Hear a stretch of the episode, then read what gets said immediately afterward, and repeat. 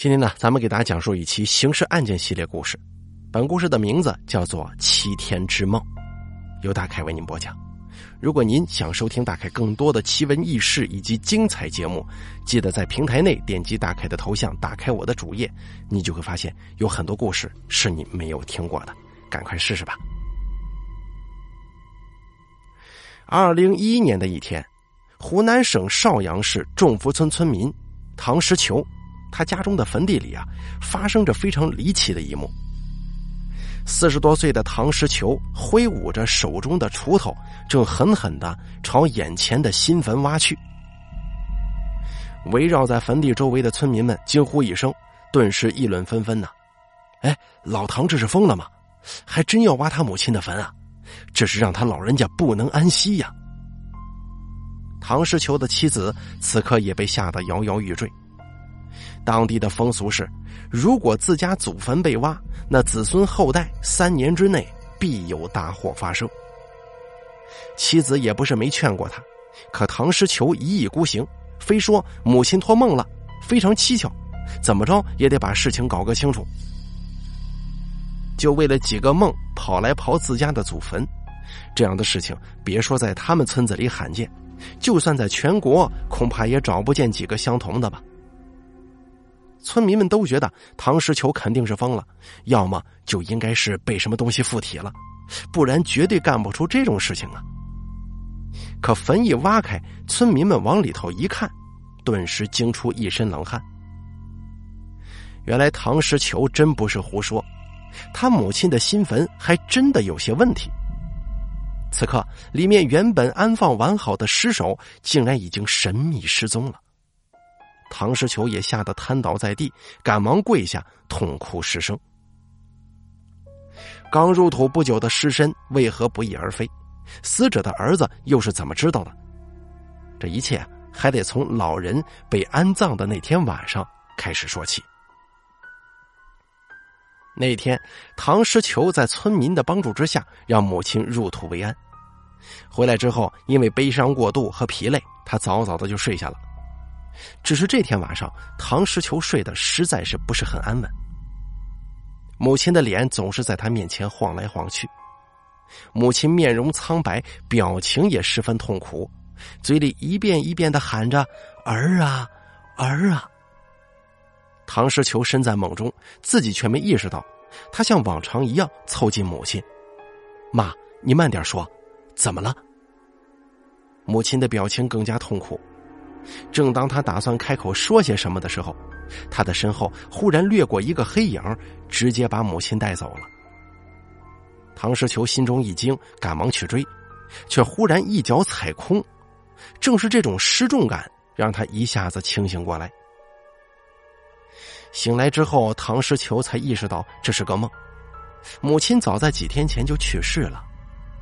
他叹了口气说：“这人没了。”一下子哪能习惯得了啊？唐石球觉得自己一定是因为太过思念母亲，老觉得她还在身边，所以才做了这么奇怪的梦。可他没想到，这仅仅只是个开始。此后的七天内，唐石球一直不断的重复这个梦境，而且每次都是母亲将要开口跟他解释什么的时候，都会瞬间被一个黑色的影子给带走。唐石球屡屡惊醒，浑身都是大汗淋漓的。他意识到这可能不是一个单纯的梦境，母亲可能真的有话要对他说。只不过那个黑影又是谁？他为什么要阻止母亲跟自己交谈呢？唐石球把自己的推测告诉了家人，家人都觉得他是咒师亲娘，太过悲伤，这才神思恍惚做了怪梦的。他们不相信唐诗球的话。只是一味的安慰他。老人家过世七天，你思念母亲做这些梦挺正常，别多想啊。可唐诗球却并不这么认为。几番思虑之后，他决定去挖开母亲的坟墓看上一看，看看母亲是不是真的有什么变故。家人们被他的胆大妄为给吓到了，赶忙阻止。可唐诗球执意如此，还带上了家伙，立马就打算动手。唐石球的亲人们追在他的身后，着急的劝呢，可唐诗球始终置若罔闻，闷着头就往自家坟地赶。唐家出了这么大的事儿，村子里自然议论纷纷。很快，唐家身后就坠了一串看热闹的村民。大家都不相信唐诗球敢挖自己亲娘的坟，并且唐诗球自己也踌躇啊。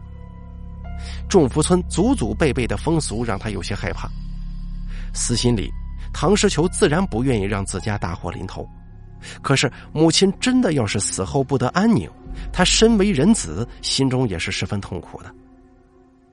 一时间，唐世秋心中纠结不已，每每挥起锄头，却怎么也狠不下心挖。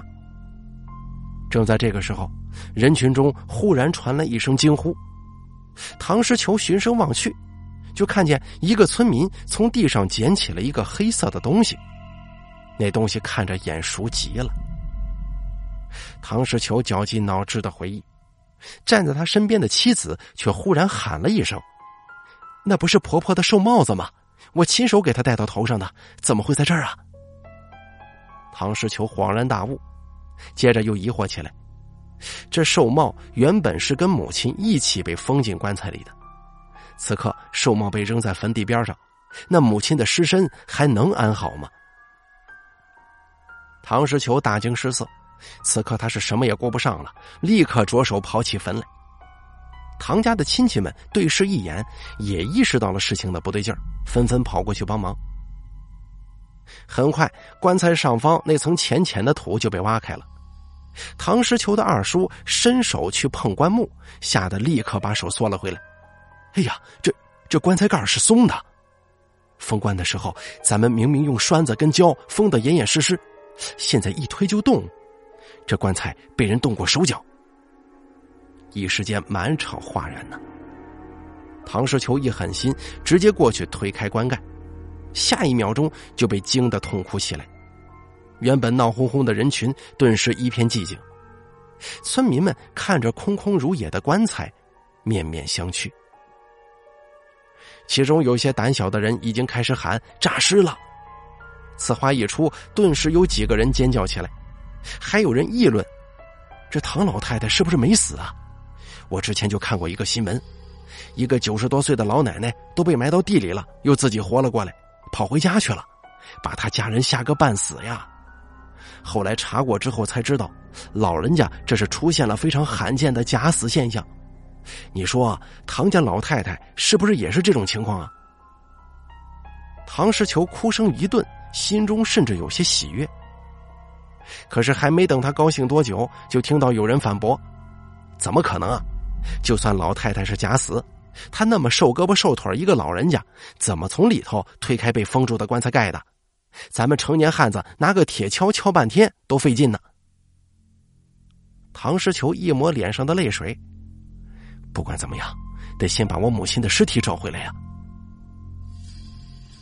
众福村的村民都是祖祖辈辈住在这里的，这家家户户平日里啊，也许会有一些小摩擦。可一有大事儿，村民们都会站出来帮忙。很快，唐诗球就找到了几十个愿意帮忙的青壮年汉子，大家分成若干小组，在山里四处搜索起来。唐诗球最怕的就是自己无意间得罪了什么人，让人家找母亲来撒气，把母亲的尸身扔到水里或者山里。这样一来，母亲的尸体可能会被水泡的看不出人形。如果更惨烈一点的话，尸首很有可能已经被豺狼虎豹给叼走，吃的只剩下残骸呀。这样的念头一出，唐世球心中又痛又急，连觉都不肯睡。白天一直在山里找，晚上也得打着手电筒，沿着丛林深处找过去。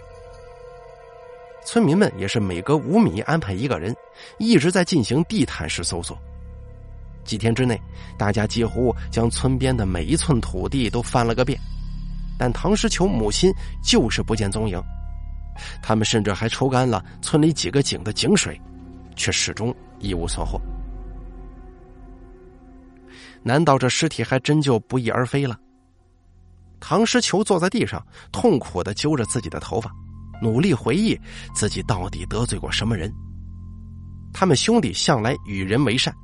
村里谁有需要帮忙的，都会上前搭把手。他们是一些最憨厚不过的农村汉子了，这样的他们能得罪什么人呢？让对方用这样过分的招数来报复他们。正当唐诗球毫无头绪的时候，一个村民向他提供了一个重要的线索。这位村民说，在唐诗球母亲下葬的当天晚上，他无意之间看到有个人影在唐诗球母亲的新坟旁边不断的徘徊。当时他没太当回事现在想起来，那个人深更半夜在人家坟边待这么久，似乎有点不对劲呢。唐世球听了，赶忙追问那个人之后去了哪里。村民回忆半晌，不确定的说：“呃，好像是朝着邓家山的方向去了。”邓家山虽然名字有个“山”字，但其实啊也是一片坟地，那里只埋姓邓的人。深更半夜的，从一个坟地跑到另一个坟地，这行为也太诡异了一些。村民们对视一眼，脑子里都有着许许多多的疑惑。大家商量了一下，决定去邓家山看上一看。刚走到邓家山，唐石球就发现不对了。山上孤零零的躺着一个板车，板车很完整，放的位置也很微妙，不像是被遗弃在这里的，倒像是被用来运什么东西之后。特意停靠在了路边距离板车不远处的地方也有着刚刚被松过土的痕迹。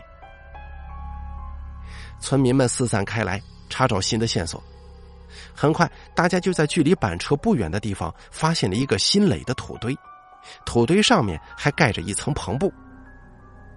唐石球见状，立马上前挖了起来，很快这堆新土就被挖开了，下面赫然躺着一卷裹尸被。唐诗球激动的手都在颤抖啊！一把掀开被子，下面却并不是他母亲的尸身。裹尸被下面还是一层篷布。一个村民上前掀开，发现布下面还有一层木板。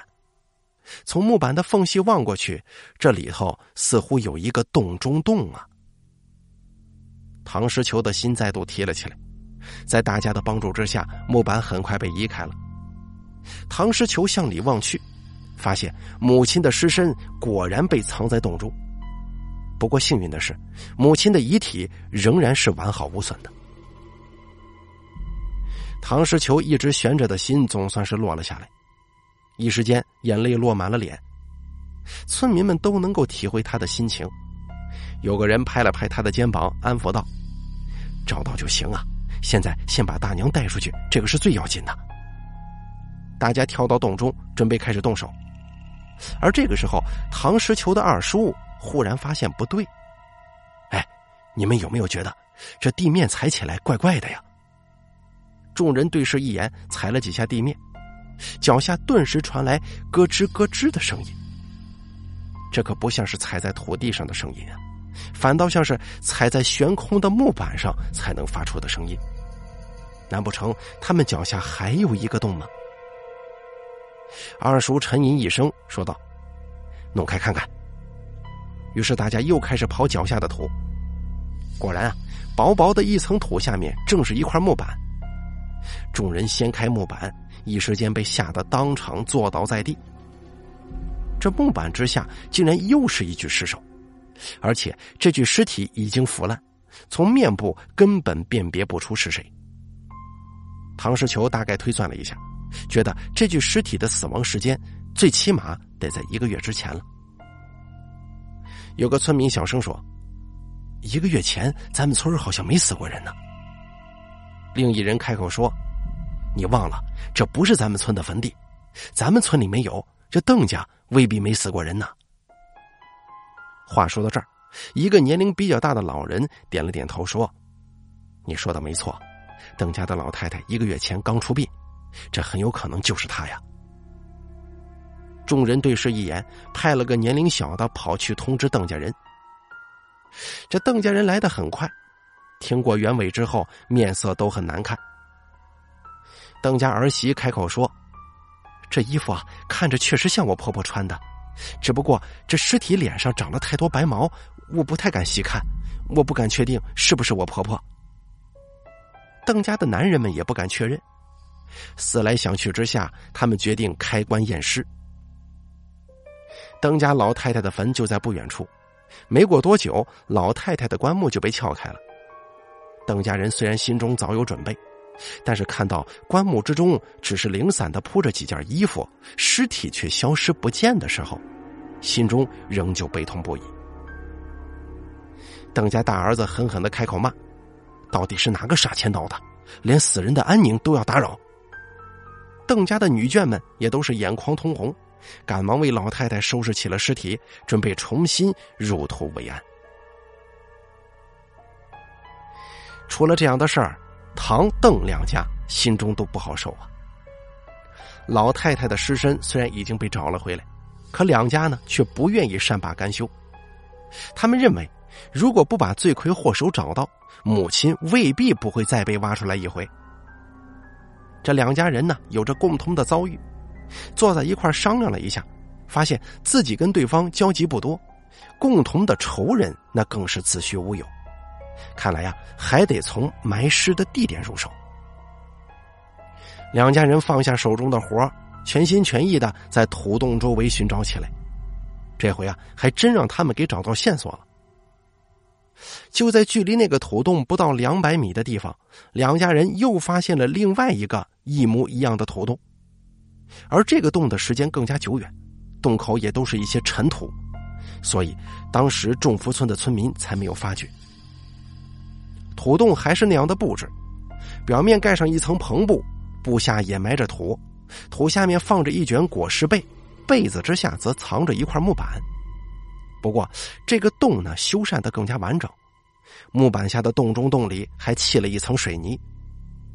唐石球等人凿开水泥之后，才发现了被安置在里面的尸体。而这次的尸体足足有三具之多呀，死亡时间更长。他们挖出来的时候，尸体上已经没有多少肉了，只剩下一堆散落的骸骨。看起来，盗贼把尸体偷出来之后。竟然什么都没做，反而妥善的又安葬到了这里，这简直太奇怪了！折腾了一圈，他到底图什么呀？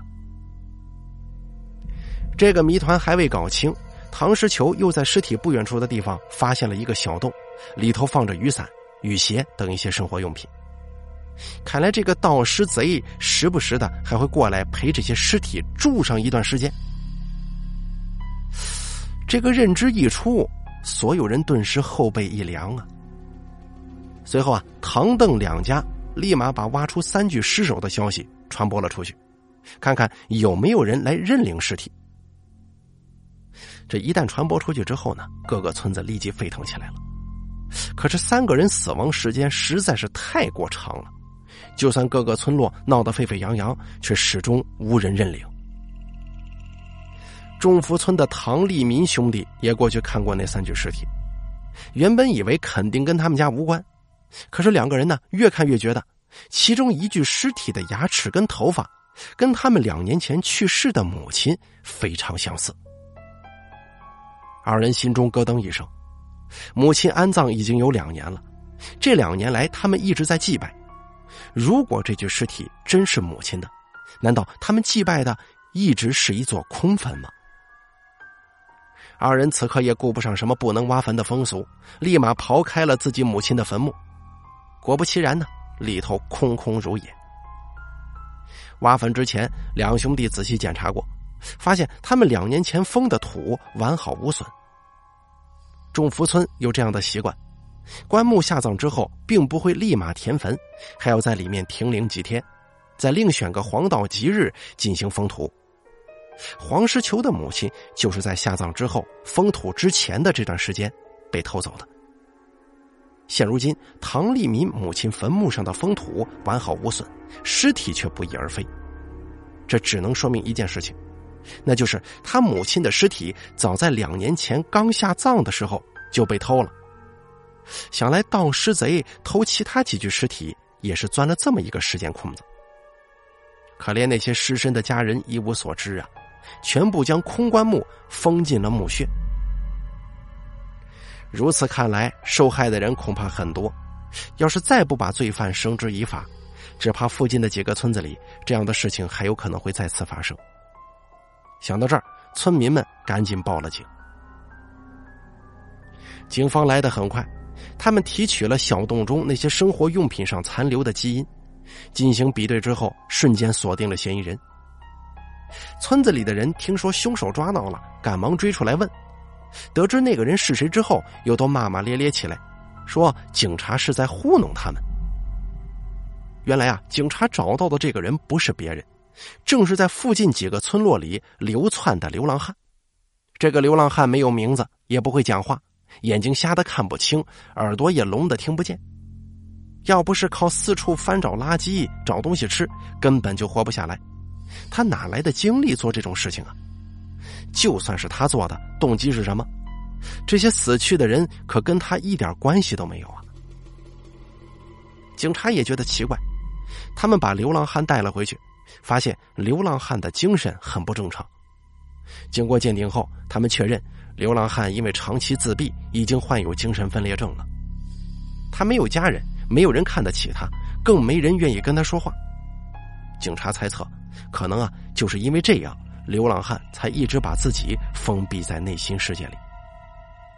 这个流浪汉其实非常孤独，因此当村里死了人之后，他就把这些人的尸体偷出来，安葬在自己住的地方，假装他们是自己的亲人，一直陪伴着自己。